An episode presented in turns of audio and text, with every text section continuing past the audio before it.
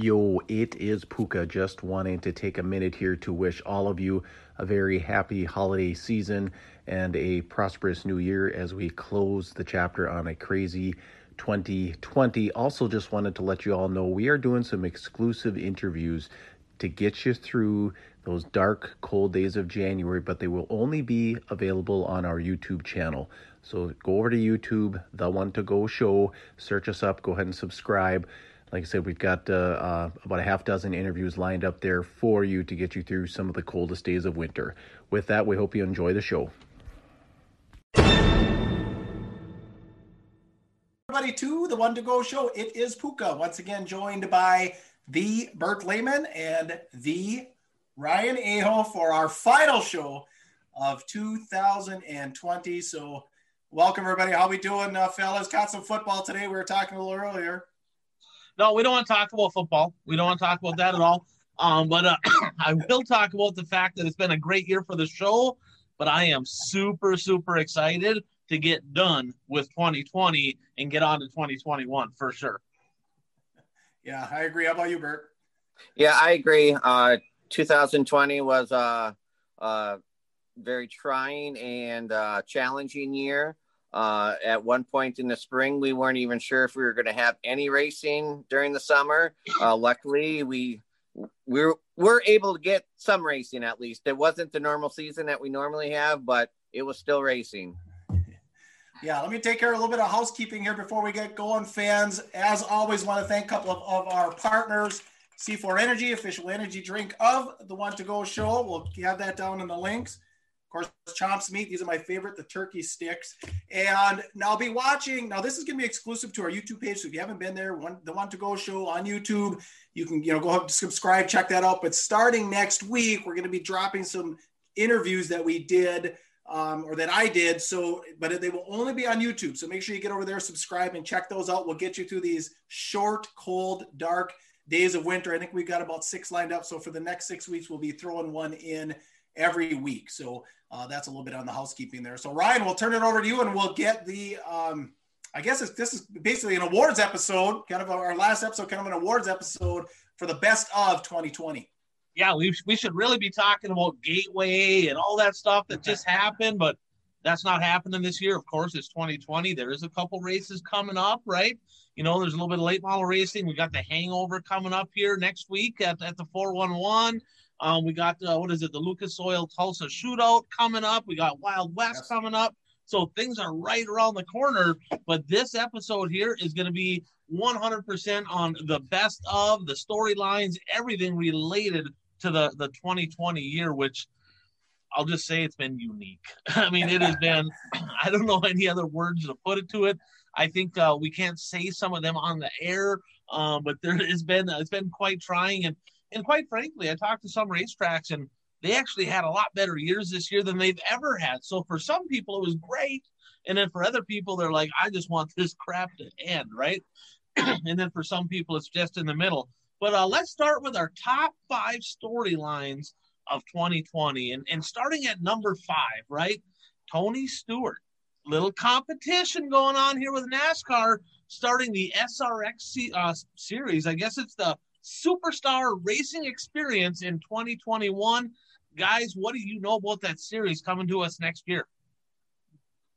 Um, well, I haven't heard anything about it recently, but I really haven't been paying attention. So there may have been some news released about it, but I'm not I'm not sure. Um, you know, when it was first announced, uh, you know, we, we're all wondering what it was going to be, but you know, they're supposed to be racing at some of the um, premier uh, tracks not NASCAR related around the country. So uh, it'll be interesting to see when it finally does kick off. Yeah, I think there's a, there's a lot of ways you can take this. You know, just kind of Tony Stewart, kind of that rebel brand he has. Uh, you know, this. You know, it's going to be kind of an ugly divorce from NASCAR.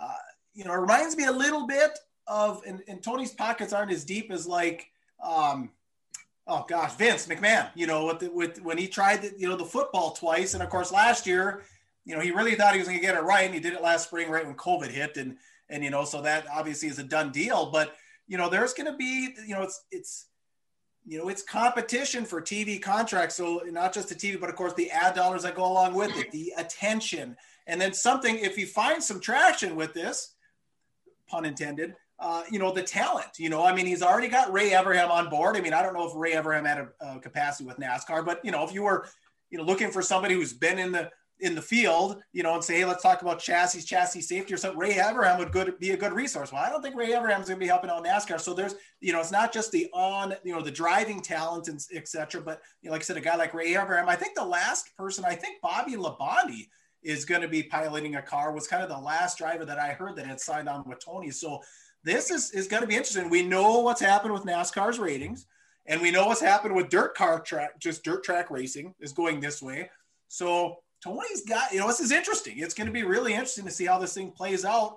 Hopefully, two or three years down the road, hopefully Tony can get it to, you know, to the finish line in 2021, and then we will see a 2022, 2023, and see how it builds. Yeah, and, and I heard rumors that XFL, that's not a done deal. I heard that's going to continue to go. The Rock is involved with that. So I yes. heard that, you know, once Vince sold it. So yeah, The Rock was part of that buying group. Yeah. Yeah, yeah. So that's that's still going to happen. But uh, you know what I'm excited about with Tony is he understands the entertainment aspect of it, and he realizes that a three, four hour NASCAR race is simply just not entertaining. He wants to get it into a shorter window, make it more fan friend, uh, for more fan friendly. And he's been involved with the dirt track world, the NASCAR world, everything in between. So I'm excited to see what he has in store for 2021. So guys, let's get to number four. Number four we talk about marketing, right? We talk about, you know, basically kind of ties in with what Tony Stewart has. That's all marketing. But one company stands alone in especially the dirt track world in 2020 that really put their stamp on everything. Puka, what happened there? Oh gosh, it's Dryden, you know, making the splash of like the century, you know, and we've talked about it a few times on this show. Uh, you know, and I think Ryan, you had one of the best points, you know, because there was a point this summer, because they they threw in a bunch of money when the World of Outlaws came up to Jackson. They had the sprint and, and late model show. You know, I think they bumped it up to like twenty thousand to win for each. And it was around that time I said, Ryan, do you think that Dryden, is there any question they'll be the title sponsor for the late models wait, you know, next year? And you said, well, wait, hold on a second. They said, you know, they're getting all the attention and they're not even paying for, you know, we don't have any idea what, what, what that, you know, Morton Building Space is that title sponsor, but they have definitely made a splash. Everyone knows who Dryden now is now. If you didn't, you know, in 2018 or 2019, you know them now. Yeah, and, and Bert, what, what's your thoughts on that? And I have a few thoughts, but I'm going to let you go first. What's your thoughts on Dryden's splash in 2020? Well, I mean, the thing is, the splash wasn't just on a tour uh, because they're also spon- sponsoring uh, drivers. I mean, obviously, Bloomquist and Madden are the uh, the two biggest names uh, that they sponsor. So, you know, they are throwing money around. Um, hopefully, you know, it's not just a couple of years where they throw money around and then they're gone. I mean, hopefully, this is a long lasting relationship uh, that can be beneficial for everybody involved. Yeah, and to add to that, you know, a couple other drivers, you know, obviously Ricky Weiss, right? But in the sprint car world, right? You know, I got Keith got to get his love, even in this last show of the year. Keith's got to get his love, right? But in the sprint car world, Logan Schuchart and Jacob Allen, you know, both driving cars. So, you know, looking at that, it's like, why would they be a title sponsor? As a fan, and we watched a lot of racing this year. How many times would you say that you heard? I mean, do you does Morton Buildings even stick out? Right? You know, they were the title sponsor, and I feel like way more marketing was done by Dryden and they weren't even the title sponsor. So that's a, you know that's something on the World of Outlaws that they really got to pay attention to, right? Because if you're the title sponsor for that series in another business not related, it's not competition to them, but if they're getting way more exposure than your title sponsor, they need to do some work on that. And and they do a pretty good job, but I think they need to go. I need to. They think they need to step that up in 2021. Otherwise, there might be some questions answered. So Dryden huge splash in 2020 in, in a year where sponsorship dollars were really tough to come by, right? For a lot of people because of everything going on. You know, they threw money everywhere. And Maybe they got some PPP money in there to kind of throw around. I'm not really sure. Maybe it wasn't even their money. Who knows, right? So let's go ahead. Puka. One more comment on that too is, you know, one thing that Dryden's done well that Morton Buildings I don't see any of is, you know, they've they've got that social media presence and they've got Madden in some videos. They got Ricky doing some stuff. They got Bloomquist doing some stuff. So they've really capitalized on the star power. And who remember? I mean, just a year ago, you know, well, let's let's put it uh, 11 months ago. Brent Larson was the Dryden car. Does anyone even remember that? I mean, he raced the whole 2019 season. I don't even know, maybe 18. I don't think it was 18. I think he was still kind of just Arnie's car. It was Arnie on it, but you know. And does anybody even remember that Brent Larson? Because they weren't doing all this social media stuff. You know, they weren't they weren't capitalizing on star power. So yeah, they've they've made a commitment, and and and they must be seeing some sort of a return uh, on the investment there. So that's you know that's great for dirt track racing. And like Bert said, let's let's hope it's just not a quick splash and, and done. Let's hope it continues. Yeah, absolutely. Well, one, I just want want to say one thing. I mean, because I'm a diecast collector. Uh, but one thing with the Dryden, I mean, they're sponsoring drivers who have diecasts made and are popular and not just diecast, but even shirts. I mean, you see Dryden all over the place. But you know, me as a diecast collector, you know, if you buy a Bloomquist car, Madden car, it's got Dryden all over it. So you know, they're getting they're getting their bang for their buck by by sponsoring popular drivers. And not only popular, but winners, right? Right. I mean, if, if you're spending that kind of money, they want you in victory lane, right? They they want you there. They want you to be the person, you know, that's getting those interviews because you're winning, not just because you're popular. You're exactly right. They're popular, but I think they're popular because they're winning. And you know, tip of the hat to Brent Larson. You know, great job getting that sponsor, but man, I hope he steps up his game in 2021 because he struggled, and uh, I think that's why that money went elsewhere in 2020. So hopefully he can step up his game. Dryden sure has, and, and that's kind of the story of marketing partners in dirt track racing for the year 2020. So now, you know, we're talking about some drivers, talking about late models. One thing that stuck out to me, and this is going to be number three. When is the last time that you remember there being three distinct powerhouses in the national dirt late model world? That's crazy. And, and uh, I guess, Bert, we'll start off with you.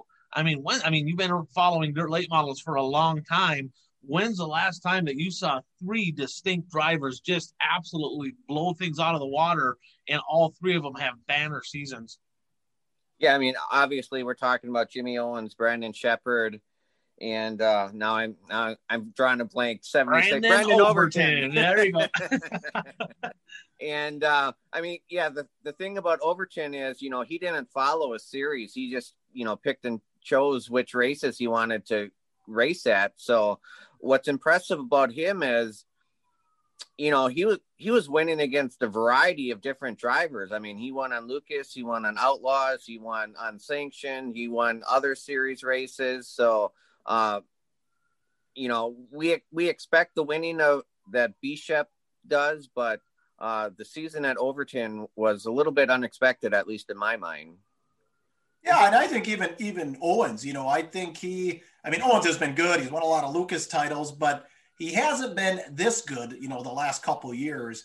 And you know, and, I, and Overton, I remember the last time the World of Outlaws were in Hibbing, Overton was there in the '76 car, and I can't remember who even owns that at this point. But you know, and he was just kind of a field filler then. You know, he was he's young, you know, but I mean, to see where he, gotten, so I think that would have been what 14 or something to see where he's come from 2014 to now. But yeah, I mean, I, I just you know poked into his webpage, 81 shows, 26 wins, 52 top fives, and then 59 top tens out of 81 races. And even just getting 81 races in pretty impressive. Now I know if you do the Georgia Florida swing, that gets you a lot of shows. You race in Georgia, you go down to East Bay, then you go over to Volusia, you get a lot of shows there. But in this COVID shortened season, you know, he still managed 81 shows and yeah, definitely a breakout year in a lot of ways for Brandon Overton. Yeah, absolutely. And, and if I had to pick a driver to really keep an eye on, other than RTJ, right? Um, for the 2021 season, it's going to be Overton for me because I think this is his first year that he really just catapulted to the top. But looking at the results for these guys, you mentioned Overton's results, of course, but Brandon Sheppard, 87 shows in the late model. Now, he also ran a couple mod shows, won a couple there, but 87 shows. Holy cow, that's that's insane in this shortened season. 30 wins on the year, 66 top fives for him. And uh, looking at Owens, 72 shows, 19 wins, 42 top fives for Jimmy Owens. And you know, let's let's get away from just the wins and kind of look at some of the marquee events. You know, Brandon Overton, he won the USA Nationals, dominated, dominated the USA Nationals. He was good. Now, hey, Brandon Sheppard was coming, right? But he broke a motor, pulled off. He might he might add a little something for him at the end, but to finish first, you must first finish. And uh Charlotte day one, not sure if I call that really necessarily a you know kind of a crown jewel, but Overton did get a win down at Charlotte. Then you look at Jimmy Owens; he won the topless, and then of course he absolutely dominated the Lucas Oil Series and, and won that. Looking at Brandon Sheppard, the Silver Dollar Nationals, he won that. The Dirt Track World Championship, I mean, not arguably, it's the biggest paying race of the year. You look at the money earnings for that guy, he kind of blew it out of the water. And of course, another World of Outlaw title for him. So, you know, I guess I'm super happy that we got to watch so much racing this year because these guys put on a heck of a show when they competed against each other. It was that much better. But three powerhouses in 2020 in the late models Brandon Sheppard, Brandon Overton, and Jimmy Owens. And uh, I think that's kind of setting the stage for 2021. I think us uh, dirt late model fans are going to have some pretty cool things to watch. What do you guys think? Well, Ryan, don't forget that uh, Jimmy Owens also won a crate late model feature. So uh, I, I, I know you're a big fan of that. So um...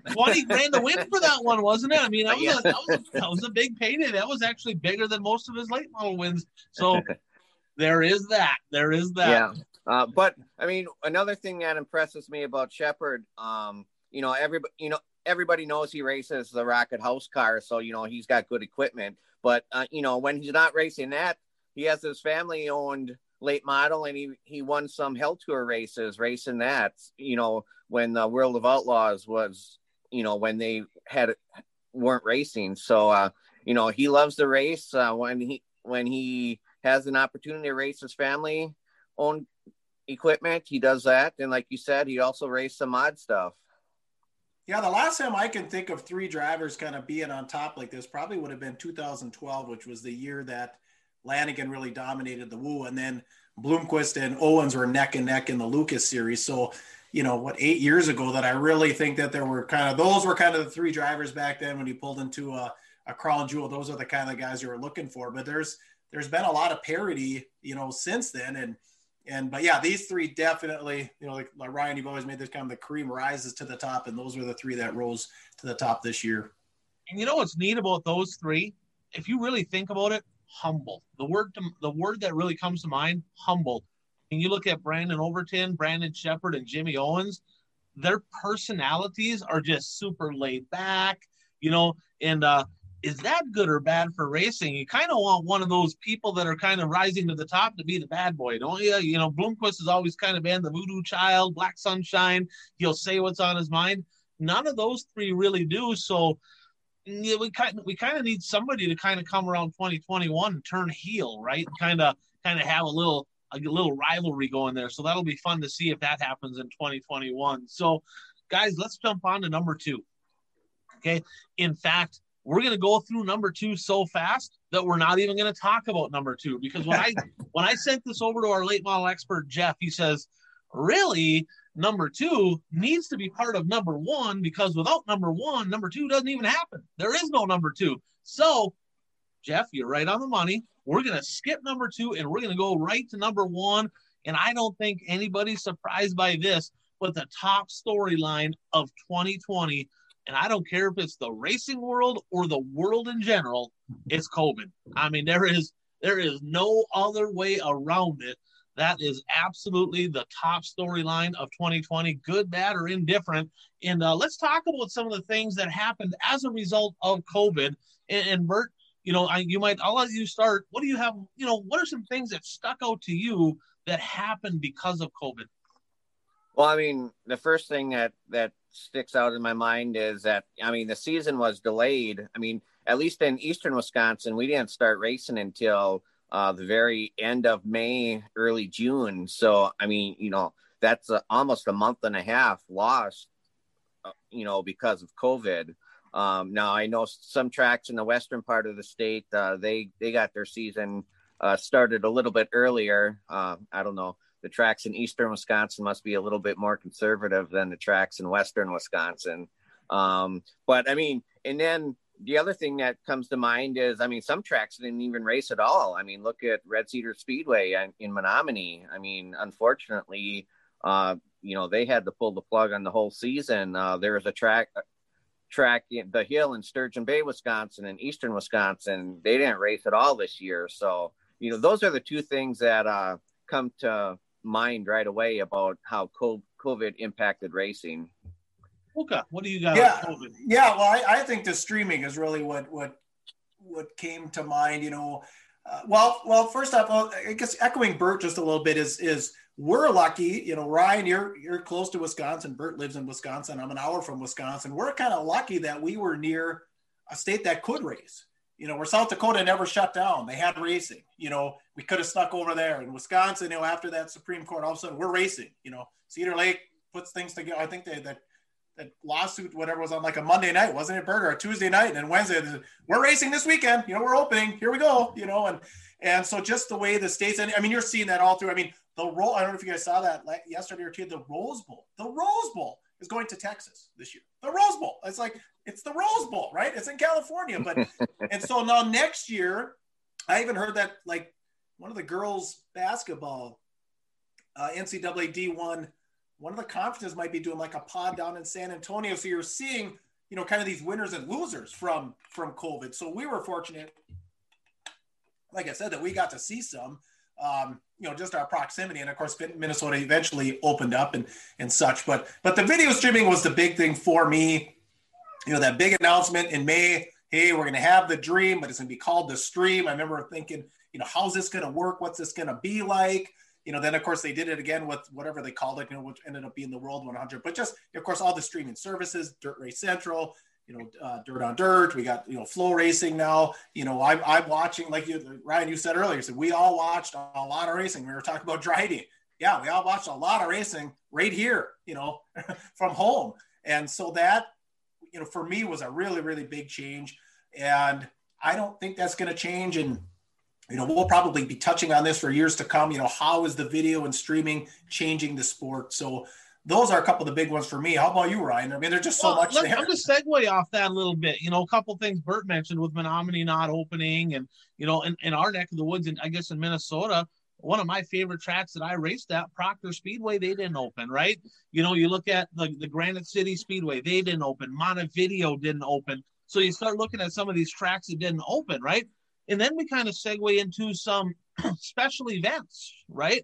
You know, you look at, you talked about uh, Eldora, but you got Knoxville, the Prairie Dirt Classic, you know, the, I guess the longest lasting WISSOTA Invitational, the Silver 1000. That didn't go. The Red Clay Classic didn't happen. The Advantage RV Mod Tour, no WISSOTA 100, right? no WISSOTA national points. You start looking at that PRI show, Gateway and Dirt Nationals, which we'd be talking about right now. You know, you start looking at all of that stuff. It's like, my goodness. I mean, that just the cancel culture just kind of drove me nuts. And, you know, racing eventually did start to resume at most tracks, and a lot of things did happen. And you're exactly right. On the streaming stuff, it's like I watched more racing online this year than I've ever in my entire life combined watched, right? and I I enjoyed it. I, you know, I think I think like Dirt Race Central, it was amazing because I'm a WISSOTA guy, right? So I know all the people in WISSOTA, so I can jump on Dirt Race Central and I can watch a ton of races of people I know and, and enjoy that. And I'm going to ask you guys this this though, because of all the streaming and all the shows that we currently watched online this year, is there a certain track or or something? Is there a, something that's like came to your attention that you wouldn't even have known about without all this streaming stuff? Bert, I'll start with you. Um, well, I mean, I kind of touched touched on this when we did the uh, top 25 late model drivers. uh, you know, the drivers in the Dakotas, I wasn't really familiar with at all. But because of streaming, I was able to uh, watch some of them race. And uh, in a normal summer or normal race season, I would not have done that. But uh, because of um, in the spring, uh, there were races down south. So I, uh, on at that time subscribed to Dirt on Dirt, and I was able to watch the races down south. And I was skeptical of streaming, uh, but now I've opened up to a little a little bit more. I mean, I'd still rather be at the track. Don't get me wrong. I mean, nothing beats be, being at the track, but uh, streaming does allow you to see races that normally you wouldn't you wouldn't see. Yeah, for me it was it was really Falls. You know, putting them down at Fairbury uh, Fairbury American Legion Speedway putting themselves on the map. I mean, that was a track I had always heard of, I've never been to. And I, you know, how impressive are they? And, you know, they did a good job. I think they really capitalized on this with their uh, one for the road was the race that they're doing now between Eldora and Knoxville, which is brilliant. They have to drive from Eldora to Knoxville. Why don't you catch them on a weeknight? I think they did a $15,000 to win on a Tuesday night. So a little risky. A one night, one and done, you know, weeknight, you know, but uh, that was a pretty successful event. And then the other one I love, and maybe you guys can remember which one it is. What, what track is it in Illinois where the flag stand in the middle?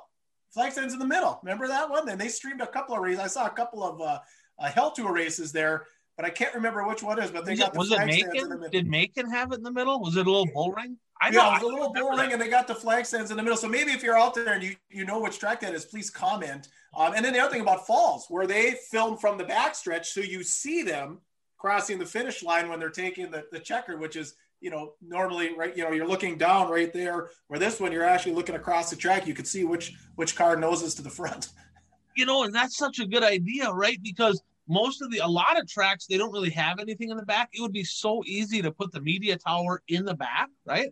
Because then you don't have all the interference and all that stuff. That that's kind of a pretty neat deal that they did over there at Falls with that.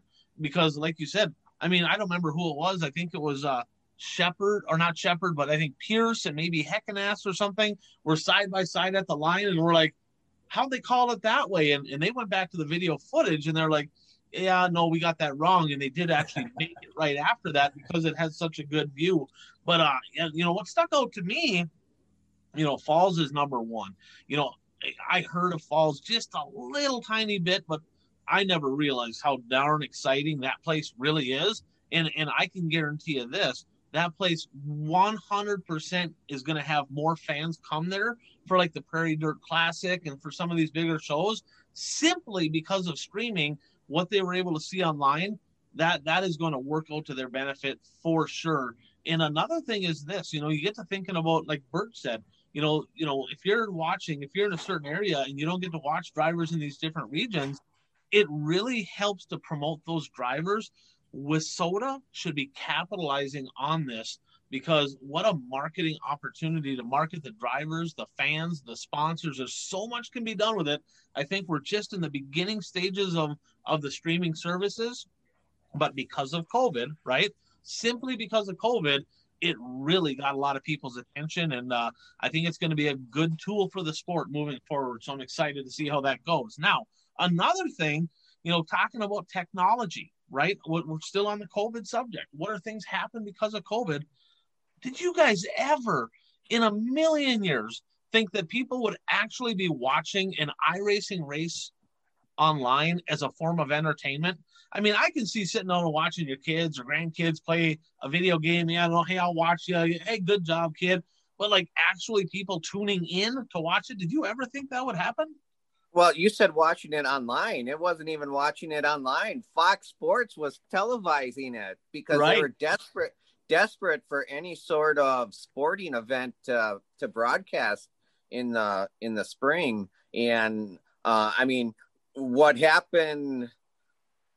I mean, it wasn't part of the Fox thing. It was a it was a different event, but that leads us to what you're going to get to in number two is Kyle Larson. Yeah, exactly. You know, so you, you think about that, you, you're talking Fox, you're talking people online, you're talking of all this stuff, right?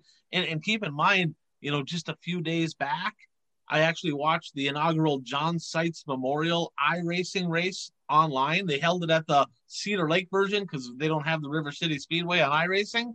And uh, my buddy John uh, Johnny Broking led. He led that race and he kind of faded a little bit. And Jake Franke drove by him. You know, he's a street stock guy now, got a super stock. I never thought I'd watch that. I was over at the Broking camp. I was over there with Bob and Big John, and I'm like, they're like, hey, we're gonna watch Johnny race, and I'm like, oh, good grief. Well, we ended up watching it. And it was actually sad enough to say it was it was fairly entertaining. Whoever the announcers were on there did a heck of a good job. So that that was pretty cool. But we talk about Kyle Larson, right? Because that was going to be number two. That whole deal, guys, in my opinion, never happens. In fact, not my opinion. It was it's my opinion now, but Jeff Stone who brought it up. That never happens. Right. That does not happen without COVID because he's jumping on there racing, and, and then he was online, and and all of a sudden he slip of the tongue, and he shouldn't have said it. Whatever it is, what it is. But all of a sudden he gets turned in. So number one, he probably wouldn't even have been doing that if racing would have been going on. So that that would never happen.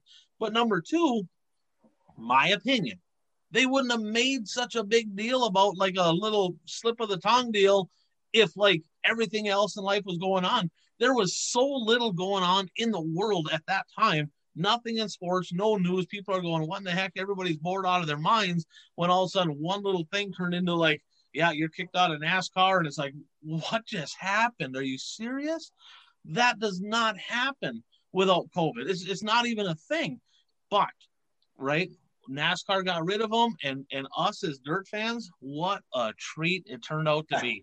I mean, it was unbelievable. The talent that guy has, being able to watch him, whether it was in midget or USAC cars or World of Outlaw sprints or Lucas Oil late models, 46 wins, I believe, on the year. Absolutely amazing. And just being able to watch his raw talent in a multitude of cars, literally just jump in cars he's never been in and win uh, that was pretty cool. You know, uh, what, what's your guys' thoughts on on Kyle Larson, which is number two and part of number one? Yeah, I mean, just yeah, no, it was a guy that you know I didn't know much about, quite frankly. You know, I knew he did some dirt track stuff. Was was he in the Target car when he first got into NASCAR?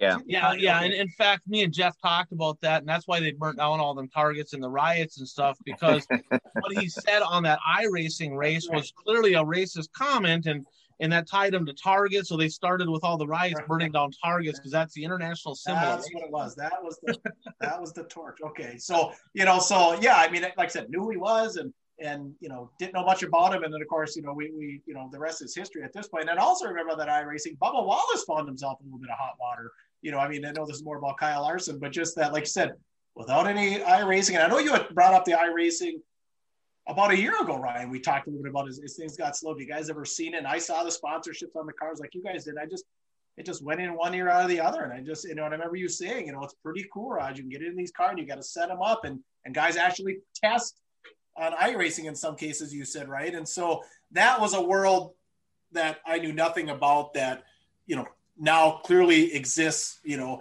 uh, in my reality. But uh, yeah, just like I said, Kyle Larson, 46 wins, you know, it, not needs to be said. I mean, he's the guy's just a stud.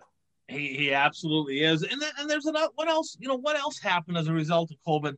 You know, myself, this is something we were talking about, guys, about this time last year you know, I was helping out the Grand Rapids Speedway, had some huge plans, and I'm like, you know, racing is racing, but we got to figure out how do we fill the grandstands? We got to get more people to the track that have never been involved. I still believe that, right? So we got to create a new fan base.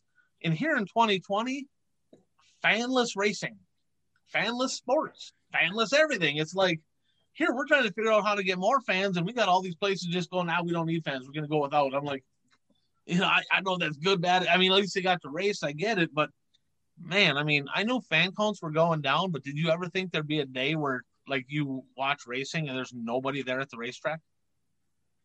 No, I never thought I'd see that. I mean, let alone, I mean, and like you said, I mean, all sports. I mean, I mean, we were just talking, you know, like the Packers. I mean, they, they that stadium seats 73,000 or something like that, then they're letting about 850 people in to watch their games. I mean, who would have ever thought they'd see that?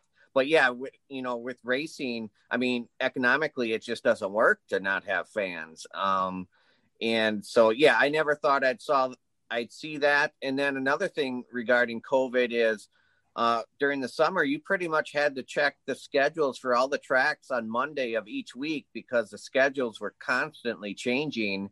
Um, I mean, just as, as an example, a Dirt King schedule wasn't anything close from what it was originally supposed to be to what it wound up being by the time the season ended. Because, I mean, promoters of series, especially, were just looking for tracks to, that would be willing to host their races. I mean, how many World of Outlaw races did Cedar Lake have this year? Because Cedar Lake was able to host racing with fans.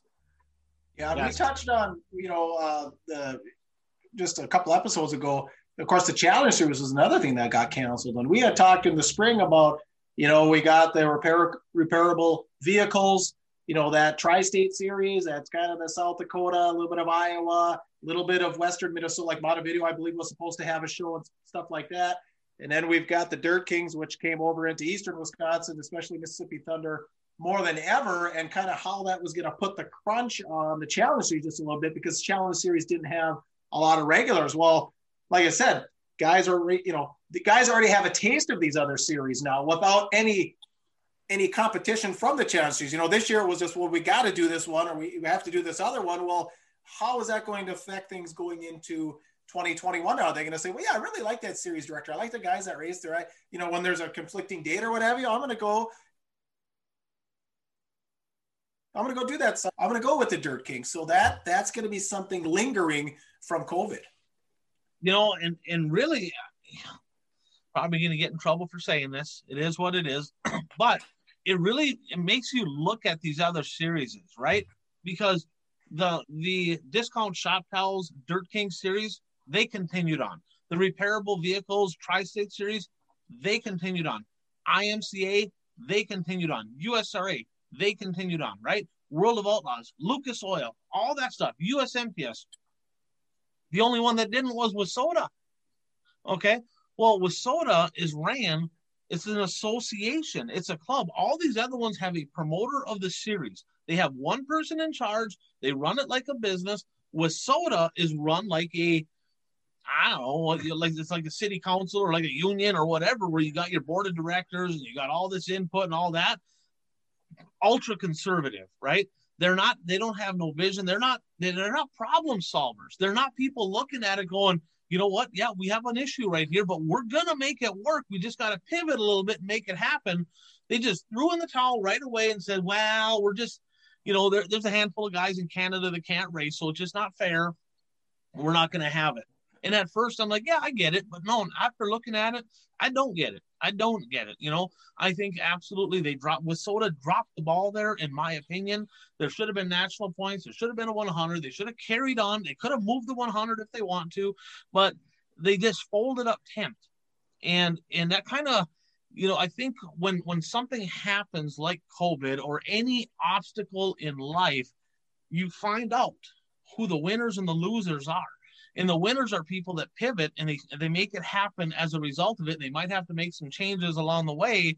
And the losers in the deal are the ones that just kind of throw in the towel and give up. And it's sad to say, I, I'm kind of starting to see what side of the spectrum certain groups and people and all that are falling into. And I'm not liking what I see being where, where my region is. So, um, with that, anything else that happened with COVID this year that that really stuck out to you in the racing world? I mean, that's a lot right there, but clearly, clearly in 2020, that is the number one story, not only of racing, but of the entire world is COVID. I got one thing, or two things actually. Well, first off, I hope the sponsors come back. You know, it's kind of tough to sell sponsorships when you know you close for the year, like Proctor or Montevideo, and it's hard to sell sponsorships when you have limited fans. So uh, you know, or no fans at all in some cases. And then as we're talking more about the streaming, we just kind of see the world, you know, the world is going here, right? I mean, this is where the world is now. And it's going to be interesting to see will there be a time when that flips where there's more people watching from the seat of you know their recliner in their living room than actually attend? Will there be a you know a situation like retail, you know, many retailers have seen that. They're they you know they have stores, but now they sell more online than they do in their retail store. So will we see that? Like like Bert said earlier, I'd rather be there. I'd rather be there too. I like the smell. I like the rumble. You know, you can feel the racing. But will there be a time when people? We know that the average race fan, a little bit on the probably 50 plus.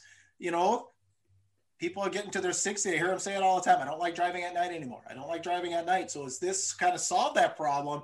And like Ryan, you were saying earlier, who's going to be ready for this change, you know, in this pivot? And, you know, that's kind of where, you know, you can look at it as a negative, say, well, that online is ruining racing, or you look at it as, as an opportunity. And we have to capitalize that and figure out a way to get people right in their living room to, you know, subscribe to our own service or one of the other services and, and, and find a way to make that happen. Bert, I'm going to let you touch on your thoughts there. And then I, I do have some thoughts on that. Well, I mean, regarding the streaming, I mean, there was an instant this year where this would have never happened in the past. But now that I'm familiar with streaming, um, I was at the World of Outlaw event at uh, Gaming Speedway in Seymour, Wisconsin, and I was with my friend uh, Frank, who goes to the USA Nationals every year. Uh, and during a downtime in the program, he was watching Lucas Oil TV. He was watching the the Lucas Oil feature, and I was streaming another race on my phone. It it was from Western Wisconsin. I can't remember uh, what track it was at, but so we were actually physically at a race, but we're watching other races during a downtime at the track. I, I, you know, same here. Me and Puka, right? We're sitting there at, at in Hibbing we're doing the same thing. We had one race on, we're watching the other, we're kind of flipping back and forth. I've actually been in announcer's booth where where like the race director has a race going on, and in between races, they're kind of looking down and catching the racing action from other places while the you know they were watching the races when the races were happening, but they're also using it as instant replay at the track. So there's kind of some things that happen there. But uh myself, you guys mentioned would you agree both of you guys would rather be at the track than watch it online? Yes. I'm the flip side of that. I'd rather if if I'm if I'm gonna just watch the race, okay. Now I don't go to the races because of just watching the race, but if I want to just sit back and enjoy the good racing, right? I would rather watch it online. I simply would. Like if it, an NFL game, right? The Minnesota Vikings and Bert's going to shake his head because his Packers kicked the crap out of us as far as uh, playoffs and all that stuff. Like the Vikings had an off year. But with that said, yes, I like going to an NFL game every once in a while, one a year, maybe a couple a year because of the atmosphere.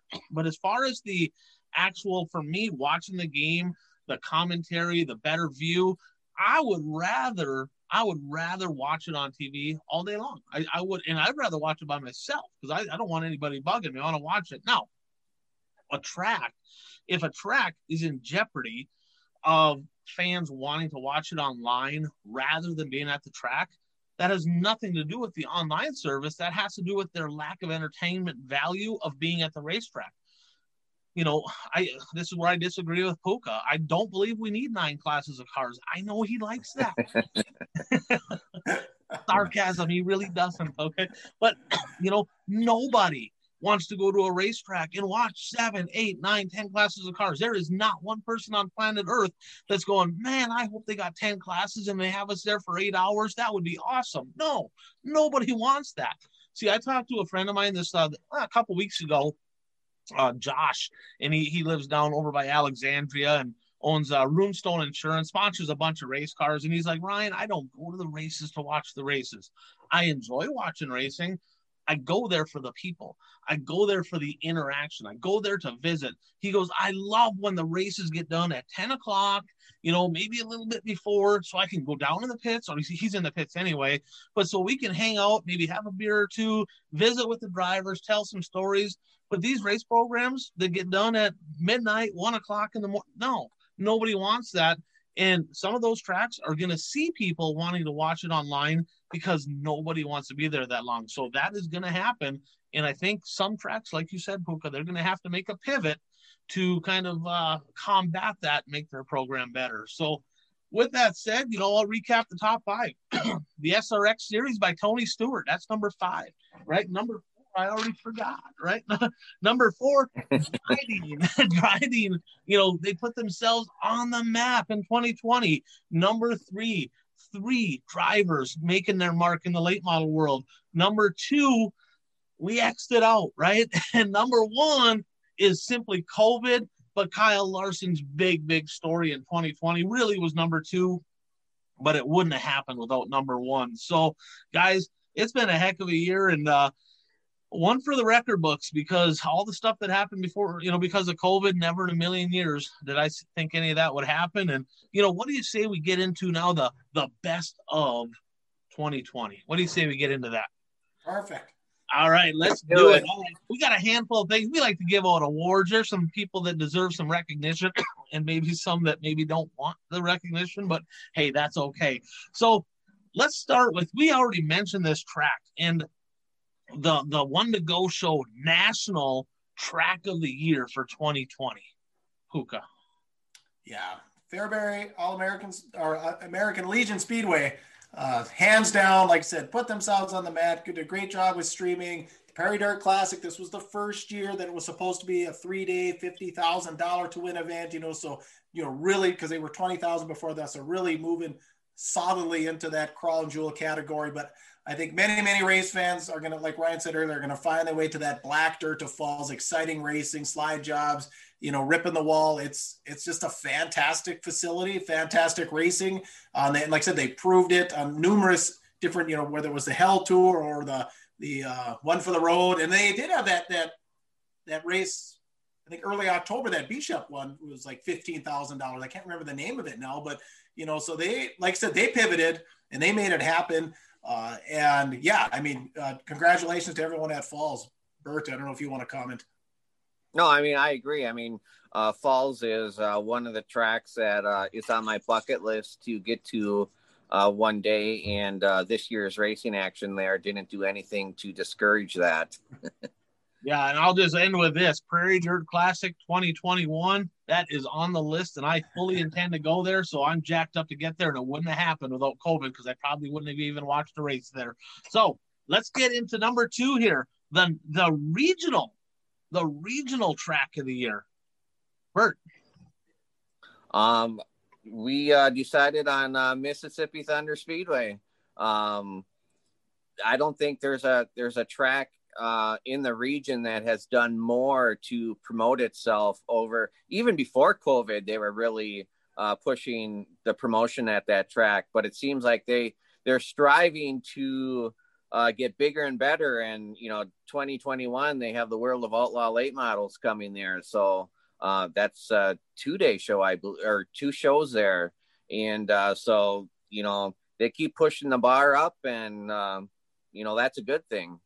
Yeah, they're not they're not resting on their laurels. They, you know, like I said, World of Outlaws May 7th and 8th, MLRA shows in there, two Dirt King shows again this year. And I remember is it Tyrone that runs it? I remember watching one of those Facebook lives, like again when when you know they were working on, you know, how are we gonna get this to work and Wisconsin's open and and I mean I remember like thousands of views, you know, on that video of him saying this is kind of our plan. And like I said, they they went all at it to make racing happen. And and you know that Fourth of July special that John Canta won that was was that a Dirt Kings or was that just a yes. okay that no, was the Dirt, Dirt Kings, Kings, you know yeah so um you know like I said just the fantastic year like again a track I hadn't been to hadn't seen a lot of but uh, you know, like Bert just said about the Prairie Dirt Classic and, and Fairbury being a bucket list track, that's a bucket list track for me. I'd love to get down there and check out and, some racing at some point here in 2021 and one thing to remember about Mississippi Thunder Speedway was they held a they held a race there when technically the state of Wisconsin was still shut down.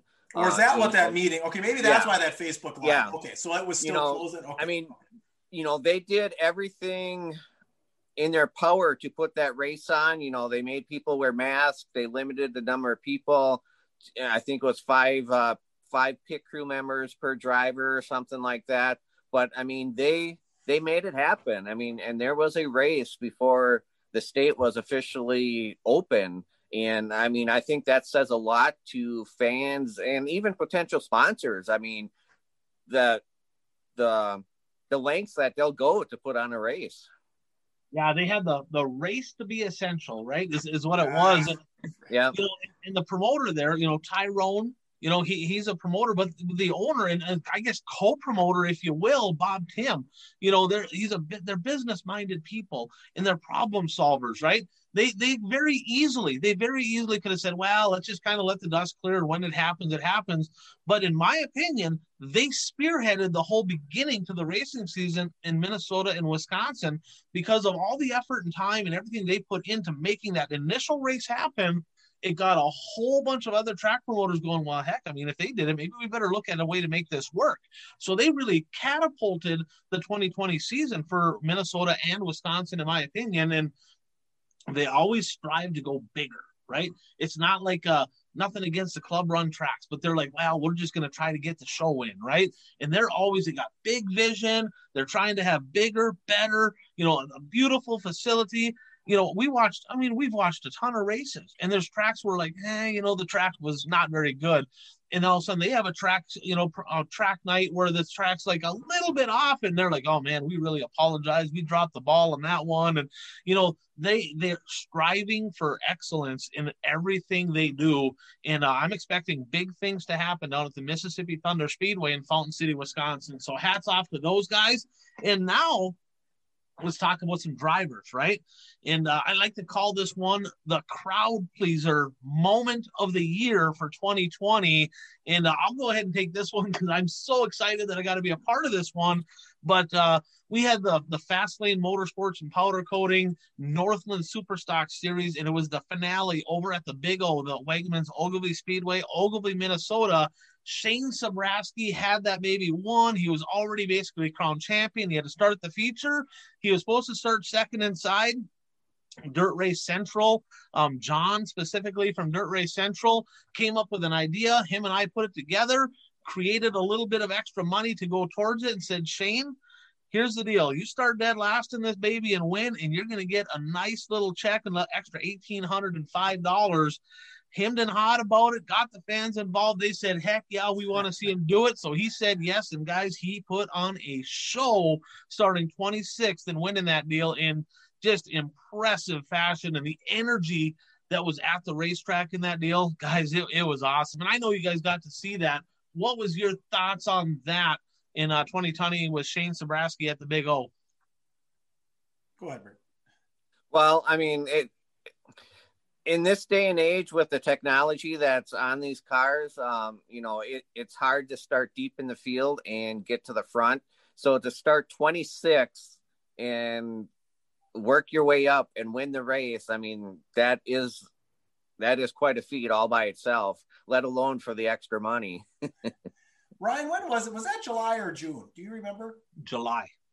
Okay so what i want to say is so because you know we picked up so many new viewers over the last you know handful of months you know, if you did not see that, we have some great clips. So if you go back to our July shows on Facebook or YouTube, you can actually watch some of those highlights because right, you know, we got some great coverage from Dirt Race Central. But yeah, I mean, the way you were working the microphone there on the front stretch, Ryan, you know, putting him on the spot, I thought that was. So well, it's not up to me; it's up to the fans, and the fans are roaring. And, and uh, yeah, no, I think that was fantastic and, and really good for racing. Yeah, it was a lot of fun. And just a class act individual. And, and what's impressive to me is if I would have came from 26th to first on the super stock, I would have needed a new quarter panel. Might have had some tire marks on the side of the car. Guys, he didn't even touch anybody all the way to the front, and you know, and and uh, the fans really enjoyed that. So another treat in our area being able to watch him do that. Now, there's a couple crazy things that happened this year. You know, again, I wouldn't have seen this if it weren't for I guess the technology that we have today. But over at the Dakota Classic Mod Tour, there was a stock car race, IMCA stock car race, and uh, we're gonna call this the "What the hell was that?" moment of the year. in the man, do you guys remember that deal? Go ahead. I re- yeah, I remember it somewhat. I don't remember the specifics about it. Uh, so I'm I'm not going to explain it because I don't have the specifics like you know it, so I'm going to let you explain it. well, well, I, I'll, I'll just take. I remember at first, I, the first time I watched it, I didn't really get it at first. You know, I'm like, well, what's the big deal? And I'm watching like, you know, everyone checkered flag flew, everyone pulled off the track. Then watching it again, I picked up on what it was. And Ryan, you can explain to everyone kind of what happened there. so, so the footage from Race XR, you know, and we'll, we'll play the clip right here so you can watch it guys I, I i'll have it listed on here i don't remember the name of the track i should have that in front of me but needless to say it was a heat race and they come around and they had to exit the racetrack off of turn two the, the pits were in the back straightaway and the leader comes off of turn two and pulls off like he's going to the scales and second follows and third follows and everybody follows and they're announcing that like there's still one more lap, right? And and finally somebody got the attention of the last place car. In the last place car, like everybody's like off the track, and that last place car turns back on the track. They go around, he gets the win, and it's like I don't think the dude's ever won a race ever in their entire life. So imagine that year track race fans, the last place guy that ne- or gal that never wins a race ever, ever, ever, being able to pull something like that off. That, I mean, that was that was crazy. I've never seen it. They always say racers are like a bunch of sheep, and yeah, they were exactly right in, in that one right there. That was that was one of the crazier things that I've seen in dirt track racing was that. Now, let's get into something that may have been a little more crazy, right? And we call this the 2020 meltdown of the year. All right. And uh Puka, where did this happen at? Oh gosh, out in Jamestown. Oh, this was insane. This was during the Stampede, correct? Yep. And and we have for we have it. I know we have it for those of you that are on our TikTok. I, I went and found it on October 10th. We posted this one. It says after the checkers, but uh, yeah, you know, racing can get heated, and uh, there can be rivalries throughout the year uh, that that or, or actually throughout the years up, plural. And and uh, you know, sometimes things get to a boiling point, and and we had a driver that uh, got to his boiling point and I don't think he intended for this to happen. Do you guys want me to get all into it, or do you want to explain it, Bert? no, you can you can explain okay. it. Go ahead. yeah, they're they're on the cool down lap. Checker flag flies. They're on the backstretch, and this driver, and I can't remember his name, but he goes and belts the car in front of him, and both of them are up and roll over. Um, and now this gentleman's gonna uh, Ryan will give you the specifics on it. He's got a little bit of suspension time out there in Jamestown. Yeah, this gentleman, his name is AJ Davenport, and, and I don't remember the other driver, but uh, needless to say, he hooks the other driver, drives over him. He goes over the top. That guy rolls over. This is way after the race. I mean, I've seen people. I mean, we're talking about. You can look at Cedar Lake, right? You got the incident between Turbo and and uh, Bobby Pierce, where they kind of nose and the whole place went bonkers. This is that on on steroids times a million. I mean, like literally, it wasn't just like a bump; it's like just completely carnage. And uh, they give him a ten-year ban from the Jamestown Speedway. I believe, I believe it's a was it a twenty or ten or twenty thousand? It was a big number. It was either ten or twenty thousand dollar fine. It was substantial. Where a portion of that has to go to the driver, portion goes. He ain't never going to pay that. That's just simply not going to happen. He also got an indefinite suspension from WISSOTA. He got a fine there. I haven't heard if he got anything from IMCA. I'm assuming. But guys, I mean, that was literally the meltdown of the year um, for AJ Davenport. So you can you guys can enjoy the footage here and kind of check that one out. Now, let's get into uh let's get into some drivers that maybe performed on a high level, right? And it wasn't all it's not all drama. It's not all drama, okay? And uh, you know, last week we talked about the the one the inaugural one to go show regional late model power rankings and uh, we actually honored the one to go show regional late model power rankings driver of the year the x factor Jesse Glenz.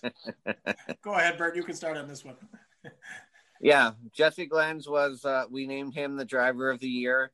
Um, uh, we put a lot of time and effort and Well, Ryan put a lot of time and effort into uh, doing a lot of research, comparing him to other drivers head to head, and um, it, I mean, it's a very fitting award for for Jesse.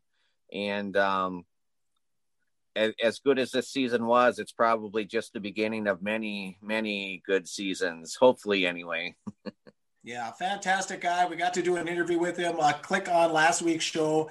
Uh, we, we caught up with him and uh, he talked a little bit about his season and just a class act guy. Absolutely. And and just I mean what's cool to me is he doesn't have that huge budget. Again, nothing against people that do, but he's able to perform at such a high level with a, a four year old car you know, an engine that I think he said was a 2015 engine that was originally in his modified, and and to be really the the shining star. I mean, there was a lot of good drivers in our area, but he stood out at the top and uh, just a, a, great year for Jesse Glenz in the 7X. Now, let's get into the national late model driver of the year.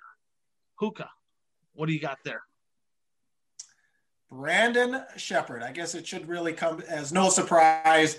Uh, your World of Outlaw Late Model Champion 2020 you know, and we were kind of looking at just some of the money stuff, you know, just as World of Outlaw winnings, you know, about 250K. And then you add the 50,000 at North South 100, you had the 50,000 at um, the I 80 at the, uh, what do they call that one? I 80. Oh, it's silver whatever. dollar? So silver dollar, yeah. Silver dollar nationals. Uh, you know, just you know, super impressive. And then, like I said, he won that one in October, and I actually found in my notes the one at Falls that they raced in October I found the name of that. Oh, Fall Frenzy. It was 15K at the Fall Frenzy. So he's pushing, you know, 300, say, like I said, won some Hell Tour races. He's pushing $400,000 in earnings in 2020. Was not there a hundred grand? Wasn't there a hundred grand to show wind of show in there too? Well, actually, the North South, the North South was a hundred. That's right. Dirt track, dirt track world champion. Dirt track world champion. Yep, yep. That's right. Yep. Well, God, that's where he won that one too. Yeah. Okay. Gosh, I'm all over. I'm thinking, I'm thinking down in the South. So yeah. So we're talking five. You know, five hundred thousand dollars, half a million dollars in winnings. Apparently, he won so many races we don't even know which ones he won. you know, and, and that's a close. It was closer than I thought because when you run the numbers between him and you know, you put him side by side on the nights that he ran against Brandon Overton, guys, they raced against each other 30 times, and Bishop beat him 15 times. Overton beat him 15 times. So it was split right down the middle. And actually, side by side, right? Overton had one more win against them, eight versus seven. So when they were head to head, Overton had a slight nod. But when you look at the money this guy made and the big shows that he won and the crown jewels and the World of Outlaw Championship, and he does have four more wins than Overton. Man, what a season! And, and humble guy. I mean, we kind of knock a little bit on Mark Richards as he's like the, the political guy in dirt track racing, but but Brandon uh, Sheppard, absolutely deserving of that. And you know, as any clo- closing uh, thoughts there on Bishop? Well, just the fact that we were talking a little bit before the show, he also wanted what a race or two in a mod also. So we don't even talking about that. So yeah, just you know, we we talked, you know, when we talked about the late model power and some guys that had a dream season. You know, definitely a dream season for him. We'll see what the future holds. You know, will this be his best season ever? I would probably take the under on that, thinking he will have many more maybe you know possibly even better than this because he's so young and he's got the resources with Mark and, and Rocket and everything. But um, very deserving of our driver of the year. I agree, and uh, you know I just want to mention that I do believe that I picked Brandon Sheppard to win the World of Outlaw Championship this year. So I think my comment was uh, until somebody proves that they can beat him, he's got to be your pick every year. yeah, I, I will say that I had a second, but it was not a close second. it definitely was not. So great year there for Brandon Sheppard. Now let's go one step further, right? Because he's the national late model driver of the year. But I think we have to recognize the overall driver nationally, right? Nationally, nationwide, the the one to go show national driver of the year. Keith is gonna love this. Puka? yes. Kyle Larson, you know, a guy that we brought up earlier. Uh, Ryan said 46 wins. He won in a sprint car. Well, he won a World of Outlaw sprint car. He won an All Star sprint car. He won in a midget. He won in a late model. I mean, you know, did he did he actually have any chance he had a NASCAR win before they knocked him out of there this year? he didn't, but he also won in USAC, right? So he won yeah, a, yeah that mile deal or whatever. He won I won one of them deals. So I mean, uh, the guy gets into a race car and it doesn't matter what he put him in a wheelbarrow and I'm pretty sure he'd have a good opportunity to win. yeah, I agree. I mean, you know, we were having a, the race counter to see if he could reach fit. I mean, we had that with Sabraski during the season, but towards the end of of this race season, uh, nationally, we were wondering if uh, Larson could reach 50. Came up a little bit short, but to even approach 50 is just amazing and to do it in such a variety of of of um, of sanctioning bodies and types of cars i mean uh, who would have thought he was going to win a late model race? I had no, I, I really didn't think he was going to finish in the top 10. To be honest, I thought, you know, and, and really, I mean, he ran really well there. What was it, Portsmouth? Is that where it was? Yeah. You know, Yeah. so I mean, he really ran well there. That was kind of one of his stomping ground tracks. He performed well in the sprint, and uh, he kind of laid an egg there a little bit at the Dirt Track World Championship. He didn't quite perform uh, as good as he thought, but my goodness, I mean, what a treat to be able to watch this guy. You know, thank you NASCAR for getting rid of him this year, so we had an opportunity to watch him race real race cars. That was pretty nice of you because uh, I don't watch NASCAR, so I wouldn't have watched him in that. But uh, man, just absolutely impressive. Super thankful that it sounds like he's going to continue to still be able to drive some dirt track racing, um, even though he is back into NASCAR. So I'm I'm excited for that in 2021. Puka. I just I want to look this up just to make sure because I had an inkling on this. He also won the Chili Bowl. I mean, that was so long ago, but he won the Yeah. Chili Bowl too. So That's how we started the year. You're yeah. right. Yes. so Yes. I mean, jeez, oh man, just incredible. Yeah. Why and- even go back to NASCAR, Kyle? What are you doing? Yeah. Then you got his wife shotgun and beer. She's going to turn into a flat out alcohol. He keeps winning. He had to get back into NASCAR, otherwise she was going to be going to AA. Yeah, You know, that's so- probably it. Yeah. so yeah, great year there. Kyle Larson, uh, the one to go show national driver of the year.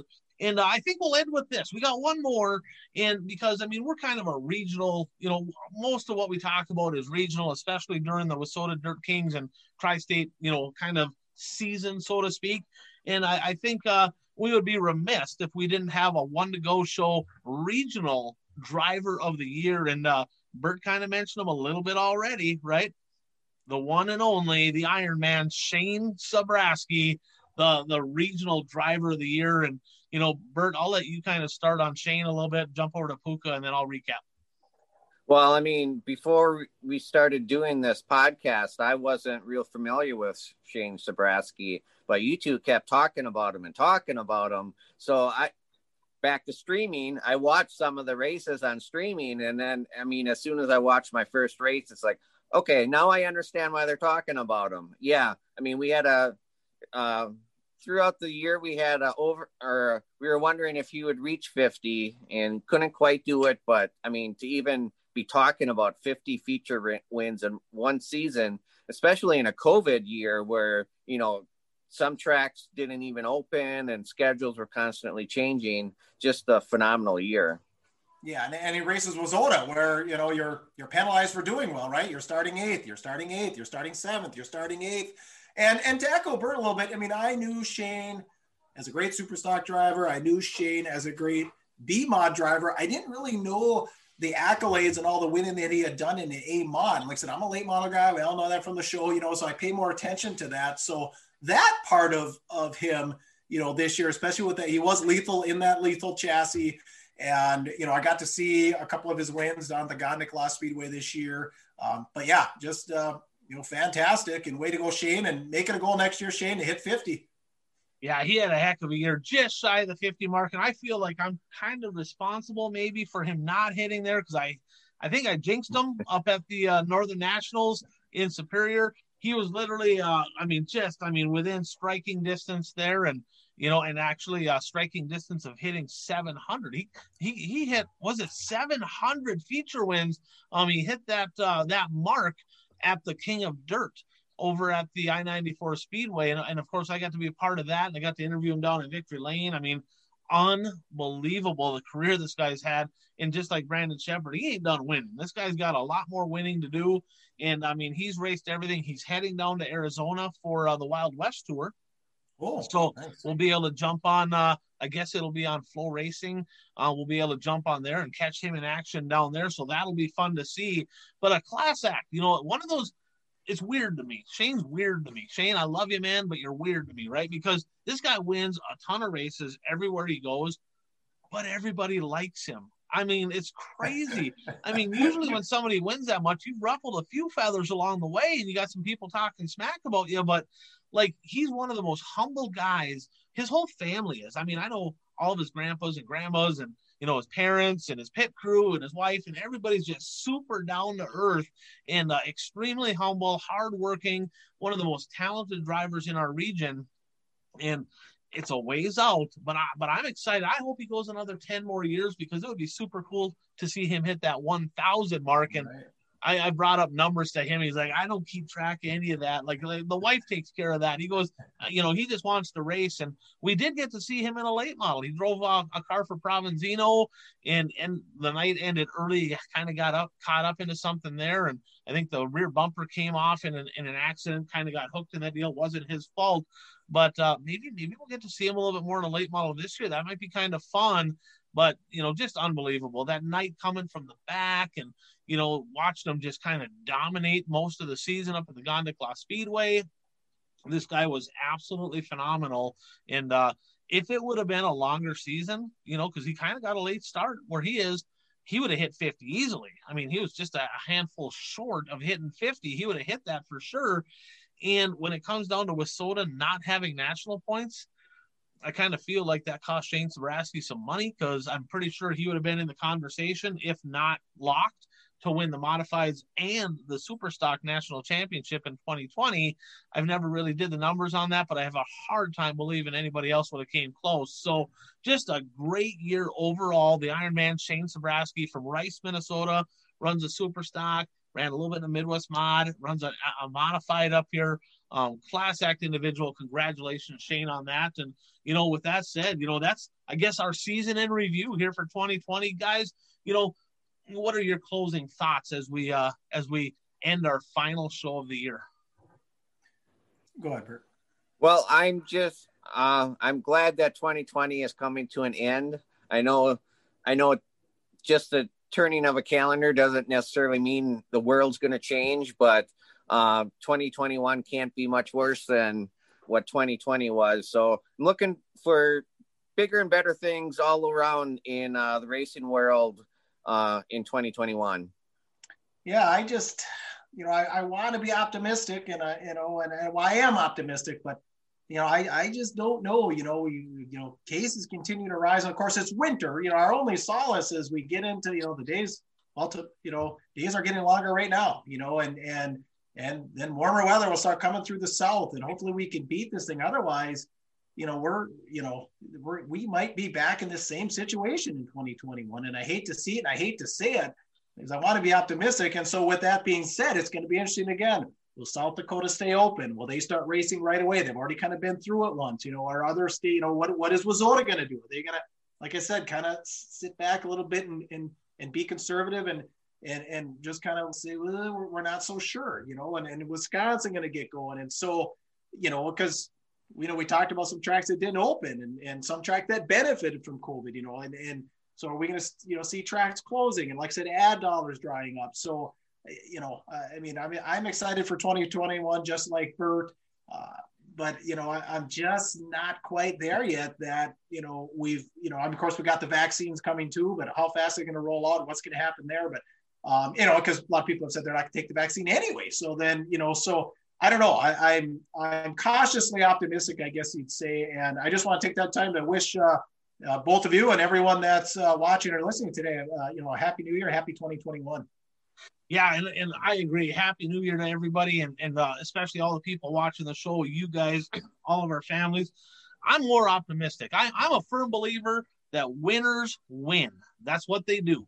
Period. See, the most successful people in life are problem solvers and a testament to that would be the folks down at the Mississippi Thunder Speedway. They pivoted, they found a way to make it work, they created success because they wanted to make success, right?